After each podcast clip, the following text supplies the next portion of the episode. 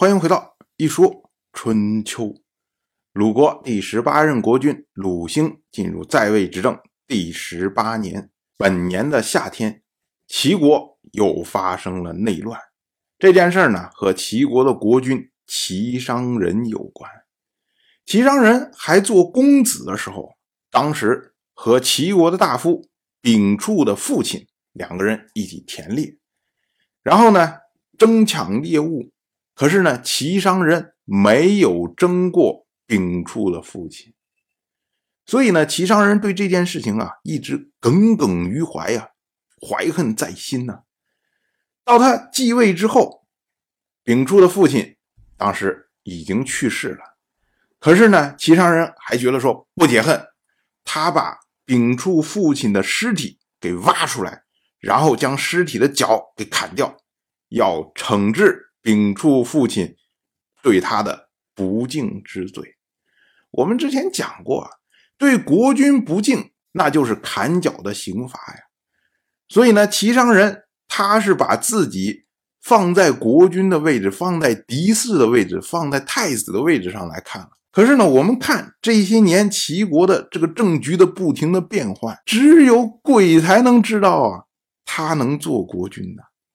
所以他做这件事情啊，就是非常小心眼、非常过分的一件事情。可是不只是这样，齐商人觉得说：“哎，他是光明正大、理直气壮的去处理对他不敬的人，所以呢，他觉得别人应该对他很服气。他特意还任用了丙处做他的车御，仅仅这样呢。”齐商人还觉得不够，他又抢了齐国大夫颜值的妻子，同样理直气壮，所以他让颜值做了他的参乘。所谓参乘啊，也可以说是三乘。我们之前讲过春秋时代这个马车的配置，中间坐的这个人呢，他是车御，负责驾车，而左边这个人呢，一般这是主位。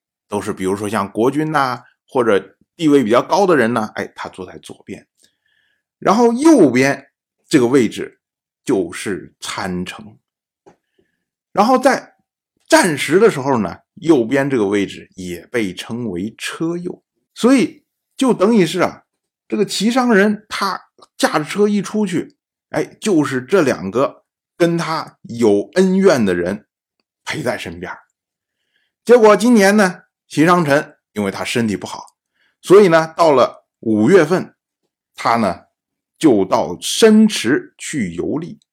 所谓申池啊，我们说啊，齐国当时的都城，它的南门、西门被称为申门，那么申门之外的池塘就被称为申池。这就是说啊，齐商人等于是出了国都，然后出来找一个风景比较好的地方。然后散散心、养养病，哎，这么样一个意思。齐商人出来了，自然呢，这个丙处和颜值两个人也陪着一块儿出来了。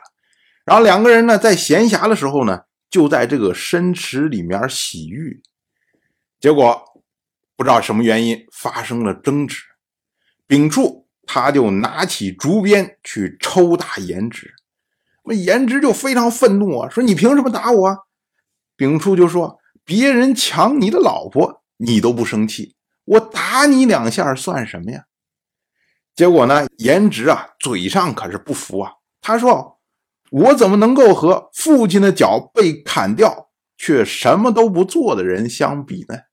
哎，这两个人呢，本来这个话是互相讥讽的意思，可是话一说出来之后啊，两个人突然觉得呀。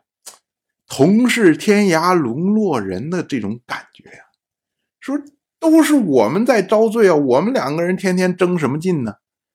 于是呢，两个人就开始惺惺相惜呀，开始策划要杀掉齐商人。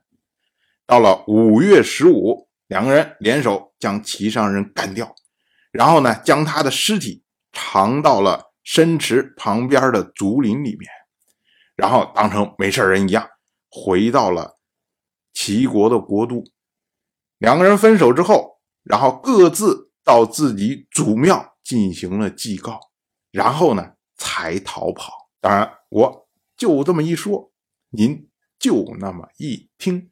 感谢您的耐心陪伴。如果您对《一说春秋》这个节目感兴趣的话，请在微信中搜索公众号“一说春秋”，关注我。您不仅能得到《一说春秋》文字版的推送，还可以直接和我互动交流。我在那里等待您的真知灼见。